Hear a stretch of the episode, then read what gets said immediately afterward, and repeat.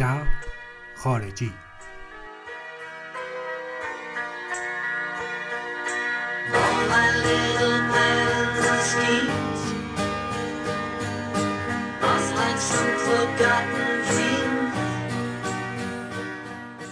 سلام این شب خارجی قسمت 11 همه و یا به عبارتی قسمت اول فصل دوم شب خارجی. توی ده قسمت پیش ما از موزیک گوش کردن های خودمون گفتیم بیشتر از موزیک گوش کردن های من و اطرافیانم گفتیم و توی این ده قسمت بعد و فصل جدیدم سعی می‌کنیم که همین concept رو گسترش بدیم.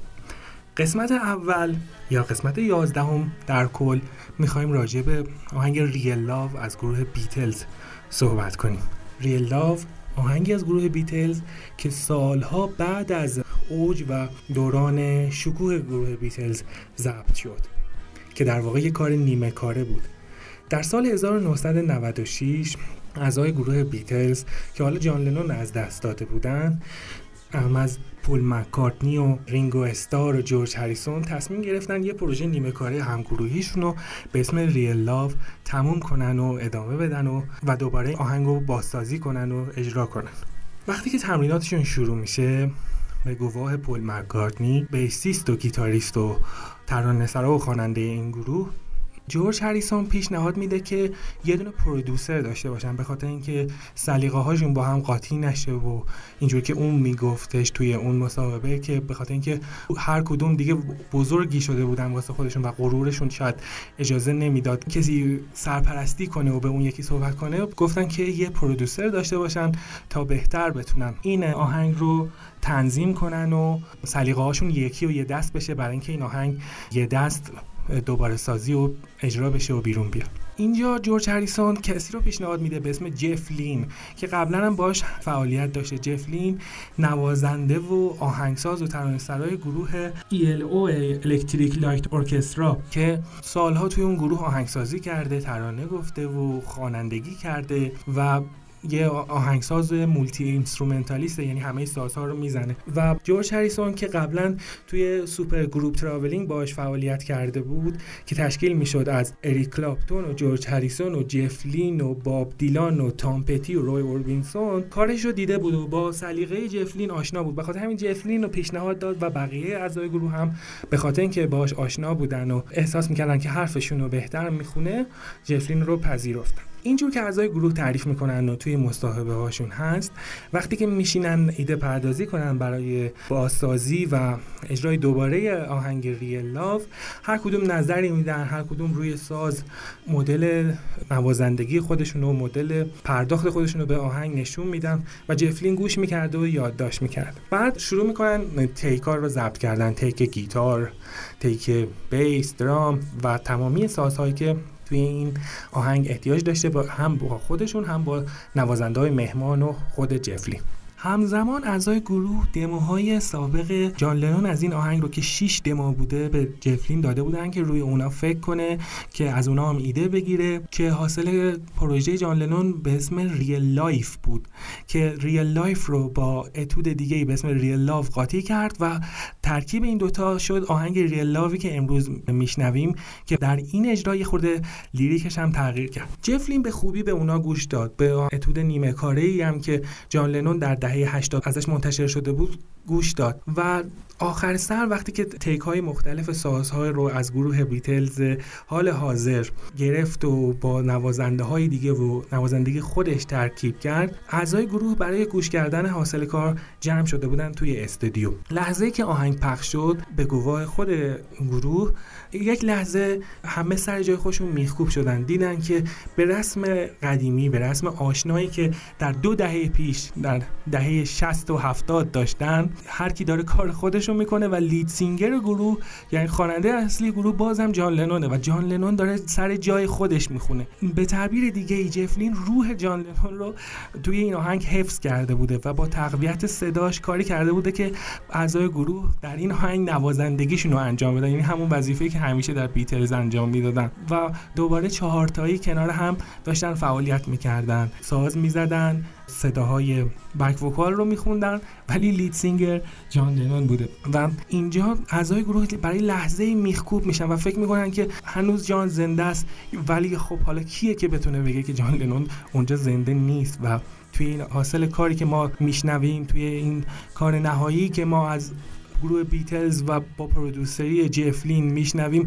کیه که بگید اونجا جان لنون زنده نیست؟ برای خود من که این آهنگو همیشه گوش می‌کردم قبل از اینکه این داستان رو راجع به این آهنگ بدونم همیشه برام اینجوری بود که صدای اعضای گروه رو به صورت ترکیب نو و شفاف میشنیدم و صدای جان لنون با یه پرسپکتیو انگار از یه گذشته دوری داشت نگاه می‌کرد. انگار یک مرد سیاه سفیدی با سه تا مرد رنگی وایساده بودن داشتن این آهنگو میخوندن و برام اینجوری به نظر میسید وقتی هم که این داستان راجع به این آهنگ فهمیدم این موضوع و این کانسپت برام قوی تر شد.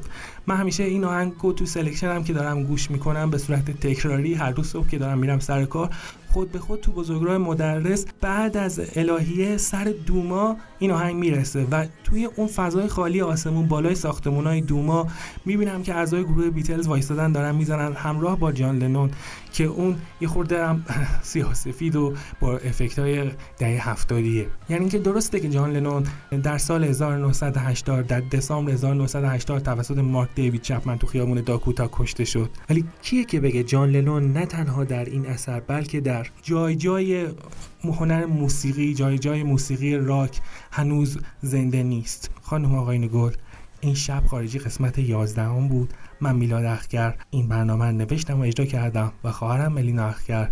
این برنامه رو تدوین می‌کنه. ریل لاف از گروه بیتلز